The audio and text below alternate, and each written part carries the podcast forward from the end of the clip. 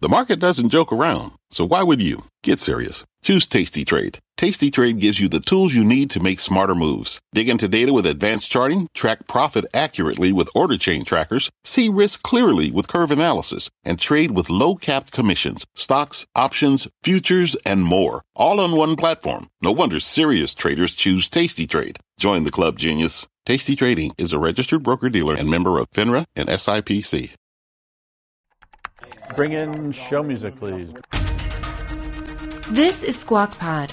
I'm CNBC producer Cameron Costa. Today on our podcast, America's top state for business unveiled. We know it's light outside, so we can basically take out everything west of the Mississippi. I might be a time traveler. I don't know. Results of CNBC's annual ranking after a couple more hints, of course. I didn't get it right. I just want you to know.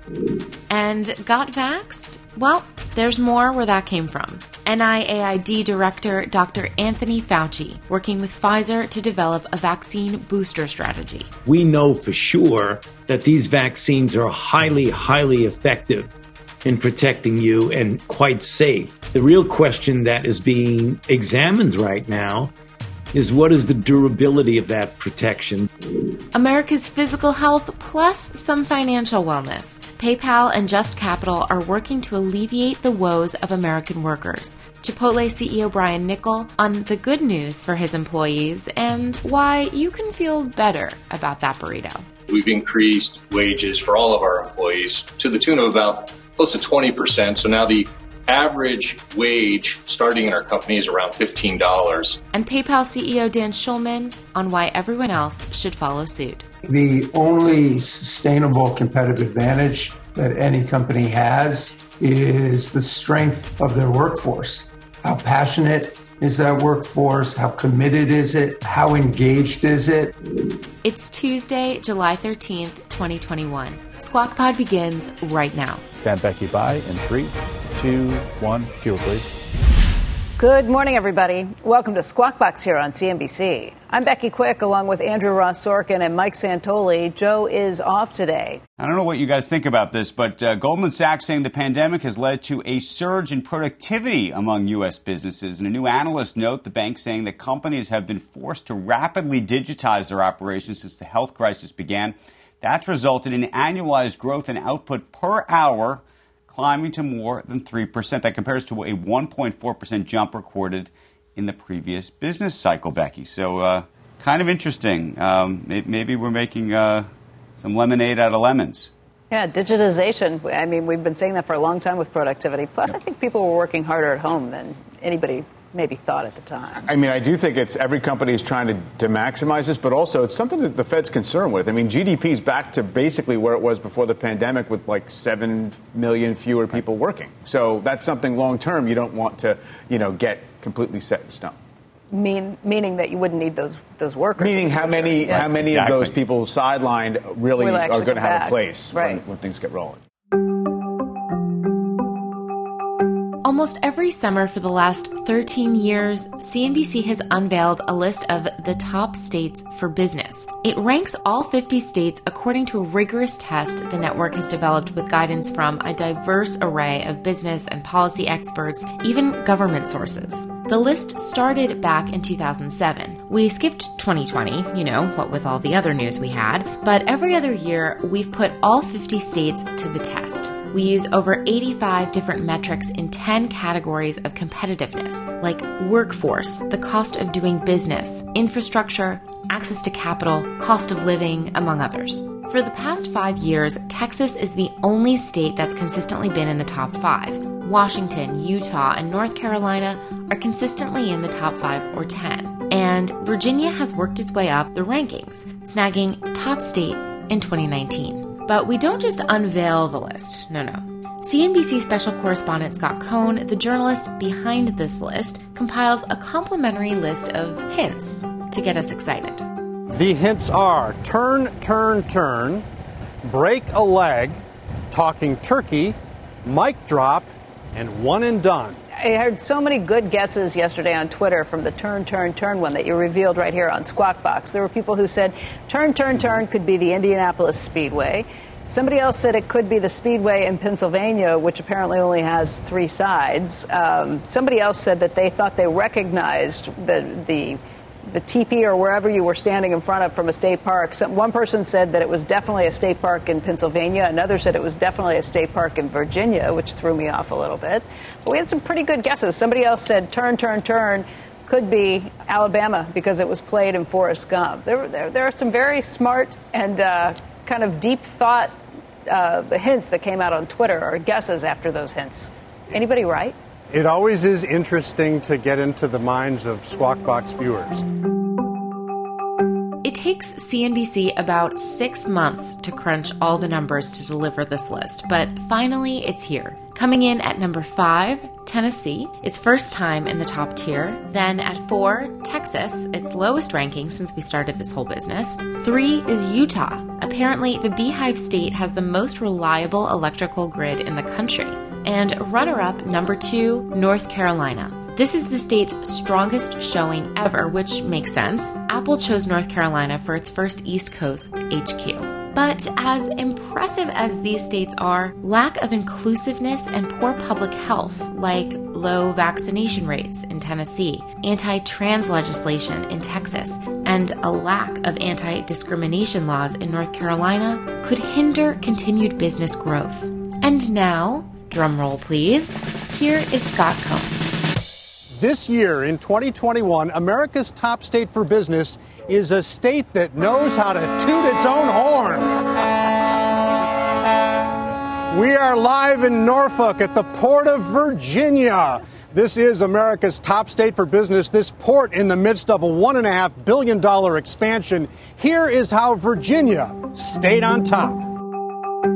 The winner and still champion. Virginia, the Old Dominion, our first ever back to back winner. Virginia's best category, education, with well performing public schools and great universities, all feeding the third best workforce in the country, smart and tech savvy, leading a comeback. Virginia makes some of its biggest strides in life, health, and inclusion, traditionally not its strong suit. Two years ago, embroiled in his own controversy about race, Governor Ralph Northam vowed to turn it around. I want to let this country know, and certainly Virginians know, that we are an inclusive state. Since then, the state has expanded voting rights, protected LGBTQ rights, and removed Confederate statues. Virginia does have issues. Costs are high, and the state was attracting fewer educated workers even before last year. Still, our study shows Virginia on top, going into the pandemic and coming out. About those hints. What the heck was I talking about all day yesterday? Turn, turn, turn. Frustrated with his office situation after drafting the Declaration of Independence, Thomas Jefferson, perhaps the most famous Virginian, invented the swivel chair. Break a leg, America's first public theater was in Williamsburg, built in 1716. Talking Turkey, you think that might be Massachusetts, Massachusetts, but no, the first Thanksgiving was in Jamestown two years earlier in 1619. Mic drop, the Electret microphone, it's on your phone, it's on everything else. That was invented by a Virginian, James West, born in Prince Edward County. And one and done, this is the only state to limit its governor to one term at a time. Andrew? Scott, there it is. I didn't get it right. I just want you to know I had I had no idea, but um, you did it once again, and you did it beautifully. Scott, appreciate it. You can read all about our top states methodology and check out where your state stacks up on CNBC.com. Still to come on Squawk Pod to boost or not to boost. And what's your risk either way? The vaxxed, the unvaxxed, and the Delta variant with Dr. Anthony Fauci. The level of virus in the nasopharynx of a vaccinated person is considerably lower than that in the unvaccinated person, which just would strongly suggest that the likelihood of your passing it on to anyone else is much, much, much less. That conversation right after this. What's on the horizon for financial markets? At PGIM, it's a question that over 1,400 investment professionals relentlessly research in pursuit of your long term goals. Specialized across asset classes, but united in collaboration, our teams provide global and local expertise. Our investments shape tomorrow, today. Pursue your tomorrow with PGIM, a leading global asset manager.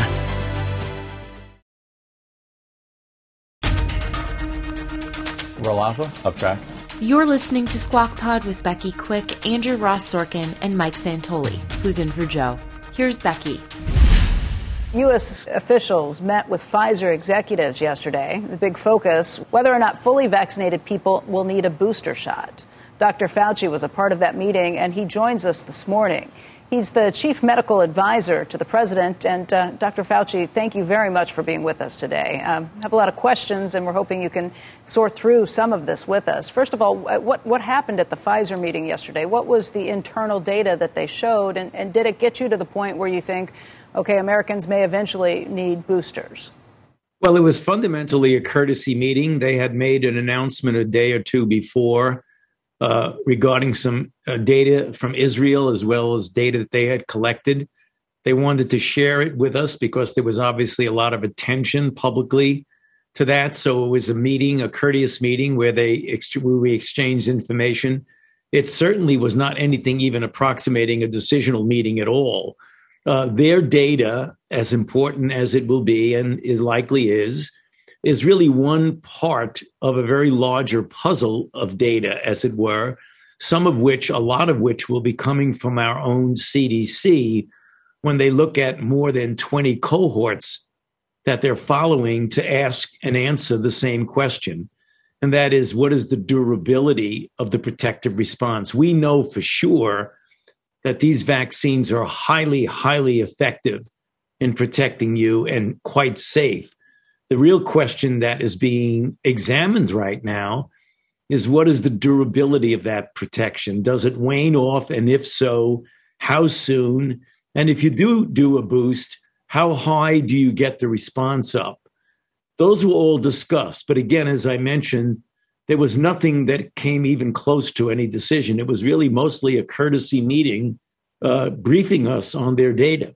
Yeah, I, I, wouldn't expect any decisions to be made at, at, this point, but it would be interesting to know if the data influenced you. What, what do you sir, see in terms of the effectiveness over time? Does, does it drop dramatically over two months, four months, six months? Well, I can't tell you much about their own data because it's still at the level of we agreed upon confidentiality. I don't think it's going to surprise anybody. The data that is public now is the Israeli data, which they've made public. And as you can see from the data, there seemed to have been a sharp drop in protection against just infection, asymptomatic infection, after a certain number of months. What has held firm is the very good protection against severe disease that might lead to hospitalization. Uh, that's great news, and I'll, I'll, tell you what we discussed with a doctor who we had on the show yesterday. I, I mean, I, I've been fully vaccinated. I feel very comfortable about myself. What I feel less um, confident in is the idea of whether or not I can pass this on to my children who are too young to be vaccinated at this point. Um, the Delta variant, if something else were to come through, how, how confident do you feel that I either won't pass this on to my children who haven't been vaccinated or to you know, parents who are in a position of being medically compromised? What, what can you tell us or anybody else who has those same concerns right now? Well, they're understandable concerns. They're quite reasonable. We're being asked that a lot. And again, we are collecting data now that will allow us to hopefully, in a more confident way, answer your question. I can tell you what data we have that does show that if a, of a young, otherwise healthy person like yourself is fully vaccinated, even if you do get a breakthrough infection, it likely will be either with no symptoms or minimal symptoms one of the studies showed that if you examine the level of virus in the nasopharynx of a vaccinated person who has a breakthrough infection and doesn't have any symptoms, and compare that to the level of virus in the nasopharynx of an unvaccinated person who gets infected and has no symptoms, the level of virus in the nasopharynx of the vaccinated person is considerably lower than that in the unvaccinated person, which just would strongly suggest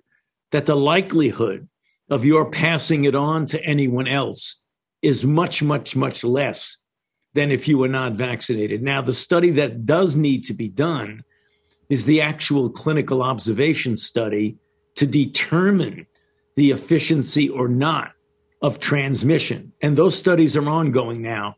So even though we have a suggestion of what the answer is, we haven't definitively shown it yet, but we will have that data within a reasonable period of time. Dr. Fauci, it's Andrew. Uh, a behavioral science question of sorts. How concerned are you and how concerned is the administration effectively that engaging in a conversation about boosters makes it even less attractive for those who have yet to take the first shot of the vaccine? Um, that they won't want to take it at all because they're going to say that either it is not effective or they're going to say, I'm not only in for one shot or two, I may be in for three, and maybe I'm going to be even in for more over time. Okay, so that's really a great question, and it allows me to make a point that we really need to clarify. When you're talking about a booster, namely a third shot in a two shot regimen, what we're discussing now, or a booster following a single shot of J&J, this has absolutely nothing to do with the effectiveness of the vaccine. These vaccines are highly, highly effective, both in the clinical trial and in the real world effectiveness studies. Let me give you a cogent example 99.5% of people who die of COVID are unvaccinated. Only 0.5% of those who die are vaccinated. So it isn't a question of whether the vaccine is effective or not. It has to do with the durability of the protection. So there really is nothing wrong if, in fact, and I don't know whether it's going to happen or not, but if there will be a necessity to maintain the high level of effectiveness by having a booster sometime down the pike, that, that be that a year or two or what have you, be that selectively in elderly or in people who have underlying condition. There's nothing intrinsically wrong with that. We do that with vaccines all the time. When you look at the regimen of the vaccines that you and I got when we were children, namely the measles, mumps, rubella, etc., you get a vaccine, you get a second shot, and then a few years later, you get a third shot. So there's nothing new or mysterious about the possibility or even the likelihood that in order to maintain the durability of the protection, that you might need another shot. We've got to make sure we clarify that with people. It has nothing to do whether or not it's effective. We know it's highly effective. Dr. Fauci, I, I appreciate that point. The reason I ask the question is because there seems to have been some frustration inside the administration about Pfizer coming out with its announcement uh, anticipating a booster. And from the, the reporting that I've done, I gather that the concern seems to be that, look, we haven't even gotten uh, enough people vaccinated the first time, and conversations about a booster are not going to help that conversation. Um, and there's a question about should we just should we not engage with that discussion? Should we do we need to be straighter with the public that maybe a booster is going to be in the offing? And how you think about the, the push pull because i know that part of this is a behavioral science issue. It became an issue when it came to masking. Right. You know you make again excellent points. So let me give you my perspective on it. The discussion about boosters is really an appropriate preparation on the part of the companies together with the NIH and the CDC and others in being prepared in the eventuality that you might need a boost. But when you translate that into, we will need a boost, everyone's going to get a boost, that is not appropriate. It's not appropriate for the reasons that you just mentioned, is that we still haven't vaccinated enough people in the primary part of this. We only have 48% of the total population vaccinated we have about 68 or so percent of adults having received at least one dose. If you think this is an issue in this country, take a look at what the WHO is faced with when they have to worry about the entire world and know that there are some countries when there's less than a couple of percent of the population being vaccinated. And this is a global pandemic, which requires a global response. So you're absolutely right. Here we are talking about the possibility of a third shot boost, and a major component of the world has never even received a single shot. We've got to make sure we take those things into consideration. I, want to ask you about some other issues, but just as a follow up on that, does that get you into the ethics of whether Americans are going to look greedy if they get booster shots, which then all of a sudden takes me back to the idea we, we need to share. We understand this is a global problem. And does that guide us in whether or not we decide booster shots are, are necessary early on?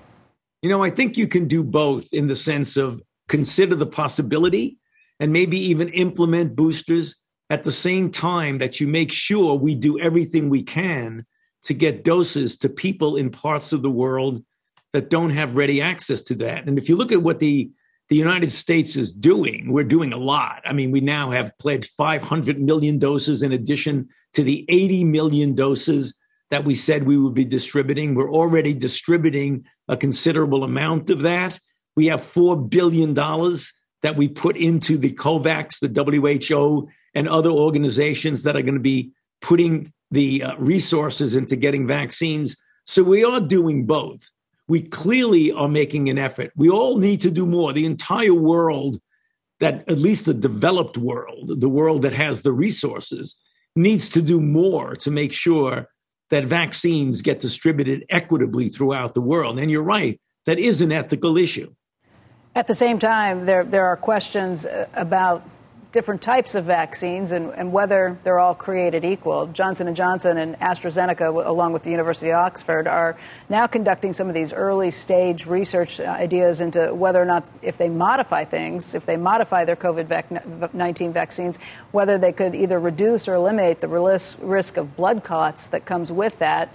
And then the FDA just attached this warning of that rare nerve syndrome to the J&J vaccine as well. Um, those seem to be the vaccines where there are many more questions that are being asked. First is the mRNA vaccines like Pfizer and Moderna. Is, is, is that an accurate description? Well, I mean, obviously, there are always, and we've seen it already, uh, unusual and even rare adverse events associated with vaccines. With all the vaccines, you'll see that. Every time it's been examined, the conclusion has come firmly that the benefit of the vaccine far outweighs any risk of an adverse event.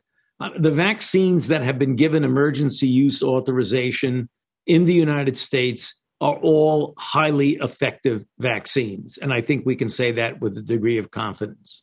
How long do you think it will be before there is full authorization for those vaccines? I, I, which I ask in part because a lot of workplaces are reluctant to require vaccinations when those vaccines are still being used under the emergency use authorization. Yeah, a couple of comments about that. I, I, I don't know when, I mean, I, I can't get ahead of the FDA.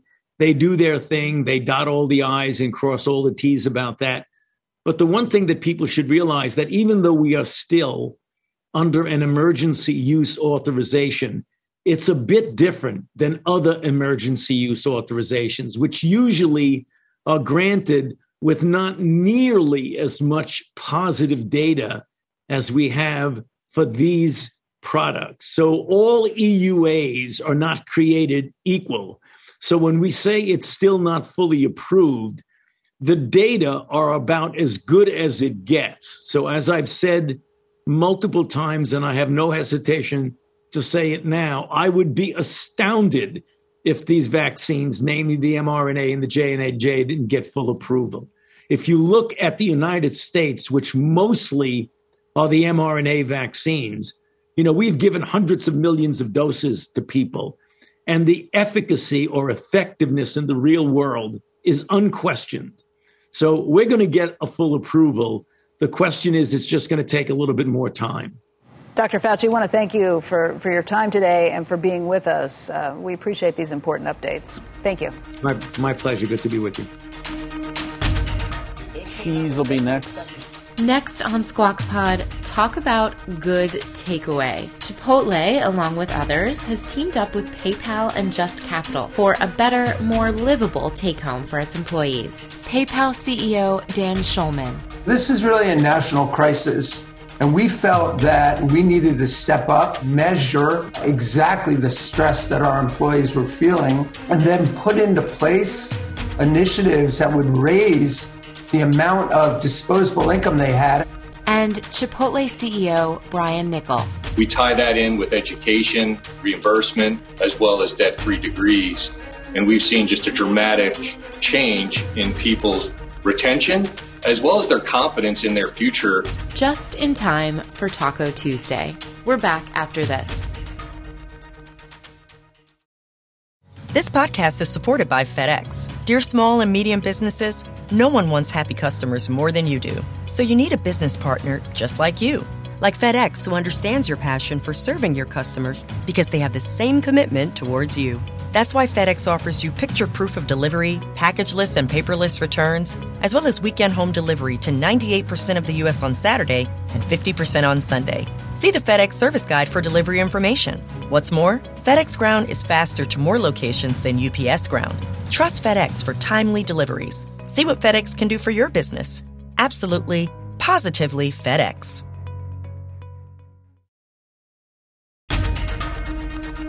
Welcome back to Squawk Pod.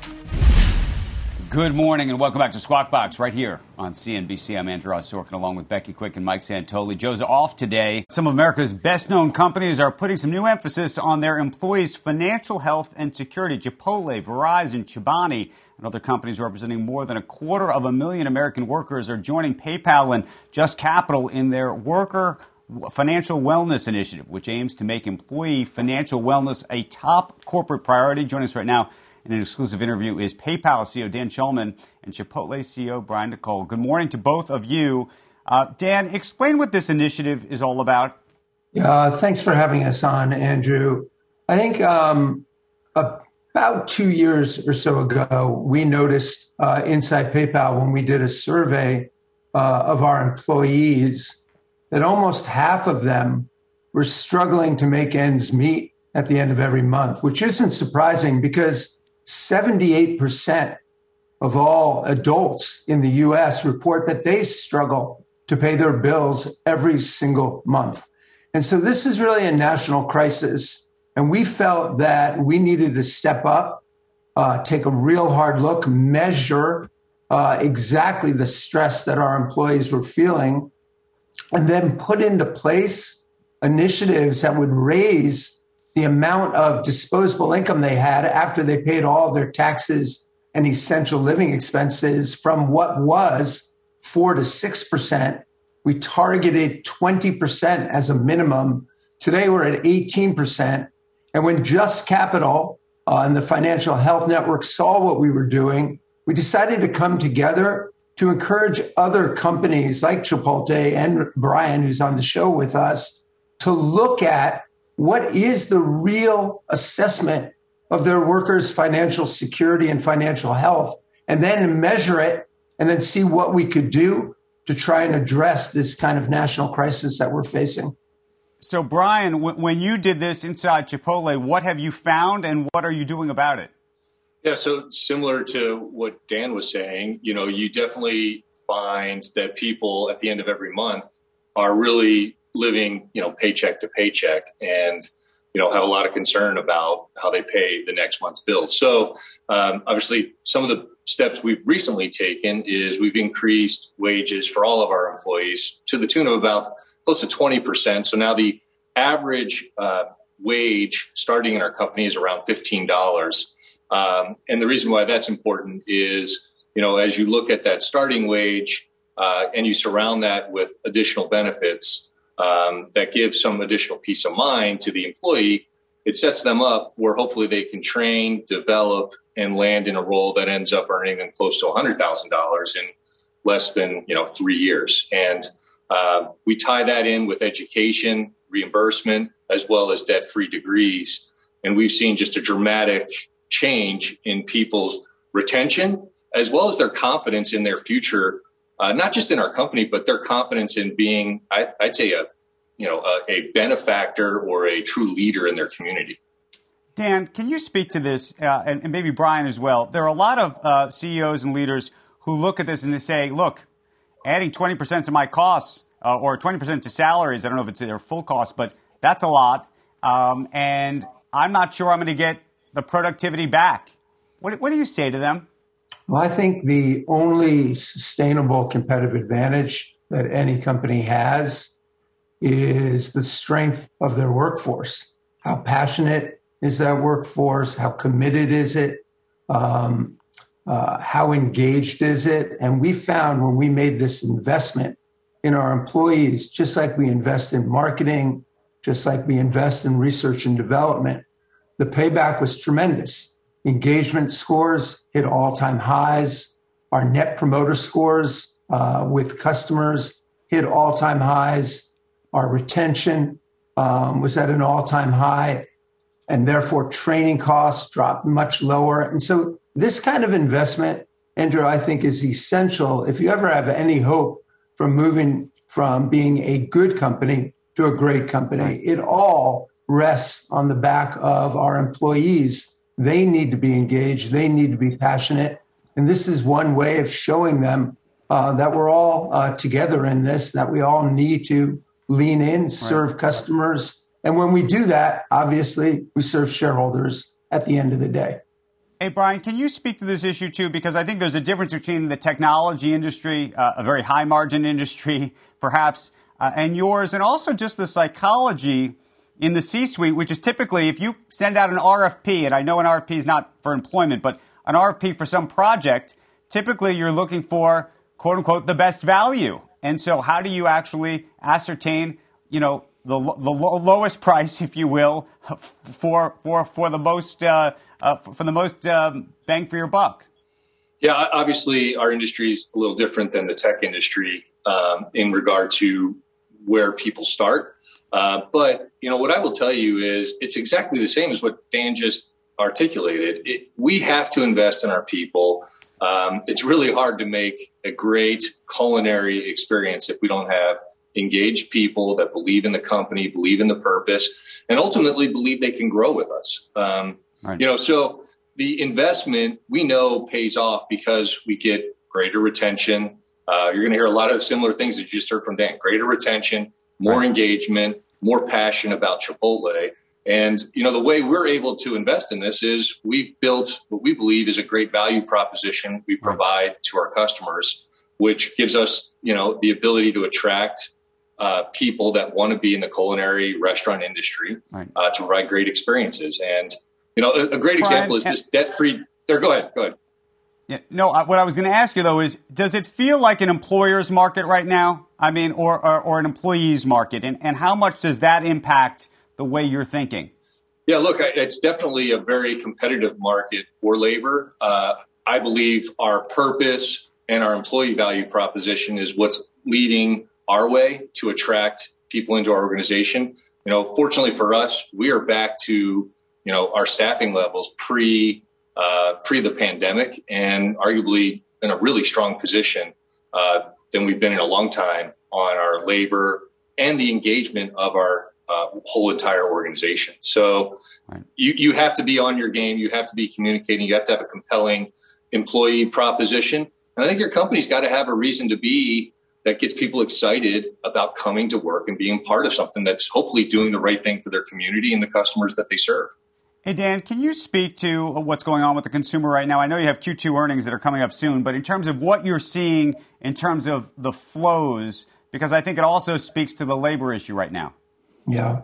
Well, we're clearly seeing a comeback uh, in consumer spending. Uh, that's not even across the world, uh, Andrew. You've got um, some um, some countries that are having um, an uneven recovery because they're still battling COVID. But here in the United States, you're seeing the travel sector, the entertainment sector, the restaurant industry bounce back uh, quite substantially uh, amid uh, by the way, elevated levels of e commerce spend. So it's really a one two punch here in the economy, it's quite strong here in the US. And, and what is your sense in terms of spend, what people are doing with sa- savings uh, at this point? And what happens when certain uh, some of the payments roll off? I mean, what are you what are you expecting uh, later this fall? In this, I don't know if we're in a YOLO moment, but it, it does feel like something's happening. Yeah, well, savings accounts are at all time highs right now. Um, and, um, you know, the consumer is beginning to uh, flex uh, their muscles um, within the economy. So I think um, you're going to have, I think, a strong economic recovery, at least in the US, through the end of this year. And I would bet into the beginning part of next year as well. There's a lot of money uh, out there that's in savings. People have uh, been careful about that through the pandemic. I think you're beginning to see companies step up uh, and address financial health uh, for their workers, make sure that they don't struggle uh, to make ends meet at the end of every month. And so I think, uh, at least here in the US, I'm pretty bullish about the economy over the next year or so. Brian, I don't know if you can speak to it, but we keep having questions about whether this inflation is transitory or not. We're talking here about wages going up. I don't think those are going to be going down uh, anytime soon. Uh, and then you're seeing it in in in, uh, in the cost of food. No. You know, uh, we're definitely seeing some cost pressure. Um, you know, and whether or not that is permanent in some of the uh, you know key inputs for our business is to be determined. Uh, but you know, I think the positive is our supply chain definitely seems to be starting to break through some of the bottlenecks that we were battling uh, throughout COVID. So I think as the supply chain gets to a better, more stable place, I'm optimistic that hopefully some of these pricing um, movements will start to settle down. Uh, and then, you know, we can get going with uh, business as usual on a lot of our key ingredients. Well, thank you. We got to talk crypto next time, Dan uh, as well. Appreciate uh, what both of you are doing and look forward to following the progress of all of it. That's the show for today. Thank you for listening as always. Squawk Box is hosted by Joe Kernan, Becky Quick, and Andrew Ross Sorkin weekday mornings on CNBC at 6 a.m. Eastern. To get the smartest takes and analysis from our TV show right into your ears, listen and follow Squawk Pod wherever you get your podcasts. We'll meet you back here tomorrow. We are clear. Thanks, guys.